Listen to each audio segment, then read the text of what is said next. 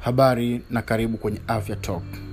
Afya talk ni kipindi ambacho kinakujia kina kupitia podcast ama vipindi hivi vya sauti ambapo ninakifanya mimi daktari agustin ruta singwa. Afya talk inakuwa inakujia kupitia anchor.fm pamoja na pocketcast pamoja na spotify kwa wakati huu.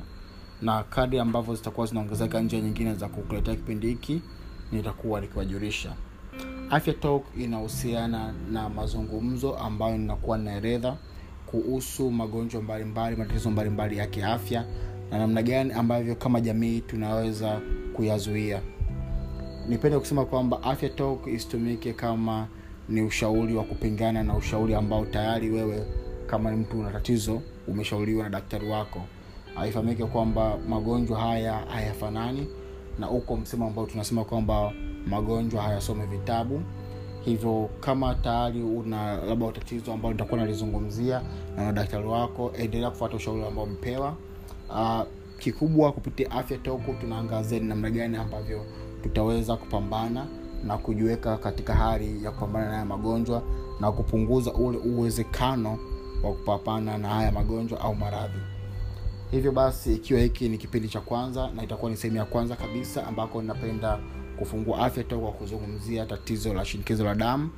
Na hii itakuwa ni shinikizo la damu sehemu ya kwanza ambako nitapenda kuzungumzia kwamba nini hasa maana ya neno shinikizo la damu na je dalili za shinikizo la damu zikoje na ni zipi.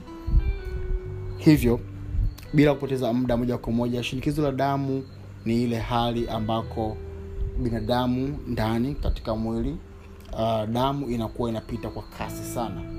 Na nini ambacho kinafanya damu inakuwa inapita kwa kasi sana? Inawezekana ikawa ni mabadiliko ndani ya mwili uh, ambako ni yale mabadiliko ya kiafya. Eidha mishipa damu imekuwa ina kipenyo kidogo kama imejaa mafuta au saa nyingine uh, inatokea moyo unakuwa umetanuka na kadhalika unashindwa kufanya kazi vizuri. Yako matatizo mengine kama hayo ambayo yatapelekea swala la moyo kubadilika uwezo wake wa kufanya kazi na kuweza kukompaseti na, ku, na kujaribu kuhakikisha kwamba mtu anabaki katika ile hali ya kawaida. Hivyo shinikizo la damu ni pale ambako kasi ya damu kutembea kwenye mwili wa binadamu imeongezeka. Na sababu ziko nyingi sana ambazo zinaweza zikapelekea mtu kufikia kwenye hatua hiyo. Ziko sababu ambazo tunasema kwamba ni za kibinadamu yale maisha ambayo tunaishi aina ya vyakula pia uh, sometimes pia aina ya kazi. Unakuta mtu unafanya kazi ya kukaa kwa muda mrefu na haufanyi mazoezi au hauna kitu ambacho kinakufanya walau hata utembee uh, takriban kwa muda wa nusu saa kwa siku ambako ni shirika la afya duniani linajaribu kushauri walau mtu uwe active walau hata kwa nusu saa tu kwa hiyo haya yote anaweza akasababisha mtu akapata hii shinikizo la damu. Uh, aina ya vyakula pia nishazungumzia. Uh, lakini pia shinikizo la damu inaweza kusababishwa na mambo mbalimbali saa nyingine hata magonjwa mengine yanaingiliana kama kisukari matatizo mbalimbali ya figo na kadhalika. Lakini kiujumla shinikizo la damu uh, ni bado ni changamoto ni ugonjwa usioambukiza na una uwezo wa kumpata kila mtu yoyote ule. Hivyo shinikizo la damu linapotokea ni hii kasi ya moyo kupiga au, au msukumo wa damu kutembea kuongezeka lazima hiyo imegundulika kitaalam na mara nyingi tunasema kwamba lazima hiyo imegundulika walau baada ya kufanyiwa vipimo mara mbili au mara tatu katika mpishano fulani au mpishano tofauti. Na kuongezeka huko ni kwamba kitaalamu au katika sehemu za huduma za afya viko vipimo vile vya kuangalia msukumo wa damu au blood pressure. Na inapoonekana kwamba msukumo au kanii iko juu sana na imejuilia walau mara tatu na kadhalika katika nyakati tofauti. Hapo sasa unaweza moja kwa moja mtaalamu wako wa afya kushauri kwamba inawezekana umewahi kupata shida hii ya shinikizo la damu. Na kama nilivyoelezea bado ni changamoto sana kwa sababu watu wengi bado hatuna uelewa na na shinikizo la damu lenyewe kama kama ugonjwa na kama tatizo lilivyo inakuwa changamoto. Nilisema kwamba leo tutazungumza kuhusu shinikizo la damu ni kitu gani na pia kutazama kwamba ni dalili gani. Sasa kwa bahati mbaya ni kwamba shinikizo la damu mara nyingi dalili zake haziko wazi mpaka pale ambako hali inakuwa ni kubwa sana. Watu wengi wanapokuja kugundulika na shinikizo la damu kwa mara ya kwanza wanakuwa wameletwa hospitali tayari wakiwa wakiwa wameshapata yale matatizo makubwa yanayosababishwa na shinikizo la damu ambalo halijatibiwa au kulithibitiwa kitaalamu au limekaa na kuachwa kwa muda mrefu. Na hii ni kwa sababu hatuna utamaduni sisi wa kwenda kuangalia afya zetu.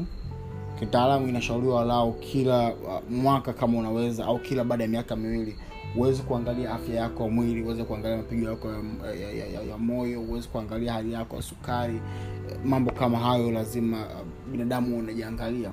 Lakini wengi kutokana na sababu mbalimbali za kijamii uh, za kiuchumi saa nyingine pia ni, ni majukumu haya ya, ya kikazi na kadhalika tunakosa kuwa na hii tabia. Lakini pia wengi tunashindwa kufanya hizi check up au kuangalia afya zetu. Ni kutokana tu tunakuwa uelewa tumeambiwa umuhimu wake lakini bado inaonekana kama sio utamaduni wetu na, na, na hili inakuwa ni tatizo kubwa sana. Sasa kuhusu dalili za shinikizo la damu uh, kwa bahati mbaya takriban therusi mbili au zaidi ya watu ambao wanakuwa na shinikizo la damu waga hawajijui kabisa mpaka pale ambako wanafika katika hatua za hatari ama unapoita hypertensive crisis hapa ni pale ambako mgonjwa anakuja sasa hivi kwenye zile hatari au zile dalili mbaya. Anaweza kaja mgonjwa ghafla tu alikuwa ni mzima mmeongea naye mnamwona yuko vizuri uh, ametoka kazini vizuri lakini unaambiwa amefika nyumbani ghafla ameanguka ameshindwa kutembea. Ameshindwa kunyanyuka hawezi kutembea upande mmoja amepata kiharusi na kadhalika. Au mwingine anakwambia tu ghafla tu anashindwa kuona vizuri. Anashindwa kuongea mdomo au anavyokuwa anaongea matamshi yake yanakuwa ni kama hayaeleweki. Mambo kama hayo mwingine anakuja anakwambia anahisi kama moyo unataka kutoka unapiga sana. Kichwa anahisi kama kuna kengere anapata jasho anatoka jasho sana anakuja katika hali hiyo. Anapoenda kuangaliwa anakutwa moyo wake unapiga sana kuliko kawaida. Na wengi sana ya wagonjwa wengi waga wanagundulika wakiwa katika hizi hata katika hizi hatua. Hivyo unaweza ukaona kabisa kwamba ni changamoto kubwa sana ambayo tunayo. Na ili kuweza kushinda matatizo ya shinikizo la damu ni vyema sana tukaweza kuyajua walau mapema mno mapema zaidi. Na ndivyo ambavyo tunashauri watu kuwa na tabia ya utamaduni tabia ama utamaduni wa kwenda kuangalia afya zetu tuangalie afya zetu uh, tufanye mazoezi na mambo mengine kama hayo. Hivyo basi um, katika sehemu ya kwanza nimekusha zungumza kuhusu nini maana shinikizo la damu na nimezungumza kuhusu dalili na namna ambavyo ni ngumu sana kuweza kuzuliwa dalili katika hatua za awali. Na sehemu hii ya kwanza sipendi iwe ndefu sana sipendi kukuchosha. Uh, ni kuweza tu kukaribisha rasmi kwenye afya top. Uh, kama utakuwa una swali lolote lile unaweza kuniuliza kupitia twitter. Wewe weka tweet yako pale akisha una tag hashtag afya top au unaweza ukatagi uh, ukaweka hashtag daktari mtarii lakini pia unaweza ukanifuatia katika mitandao ya kijamii at daktari mtarii kwenye twitter instagram na facebook. Na unaweza ukaniuliza ukatumia tu ujumbe ndani na swali lako ukiniuliza nitakujibu kali nitakavyoweza. Na kama litakuwa ni kubwa zaidi na linafaa kujibiwa kwa ujumla nitaliweka hapa katika kipindi kinachofuata. Asante sana kwa kunisikiliza siku ya leo. Uh, nashukuru sana kwa kuweza kupata nafasi hii ya mimi kufungua rasmi afya talk nipende tu kusema kwamba na kurudia maneno ya awali kwamba elimu hii ambayo itakuwa natoka huku isija kakufanya wewe kama ni mgonjwa wa jambo lolote lile ukasahau ushauri ambao tayari wewe kama mgonjwa uh, unaupata kutokana kwa wataalamu wako ambao wanakutibu. Tuendelee kukumbuka kwamba uh, ugonjwa wa shinikizo la damu bado upo na, na, na, na, na ni ugonjwa ambao watu wengi wanagugua sasa hivi na wanapata matatizo ya shinikizo la damu. Kwa hiyo ni vizuri sana tuendelee kufuatilia kipindi pamoja uh, katika kipindi kijacho tutazungumza mengi tutazungumza zaidi haya ambayo tumeweza kuzungumza leo.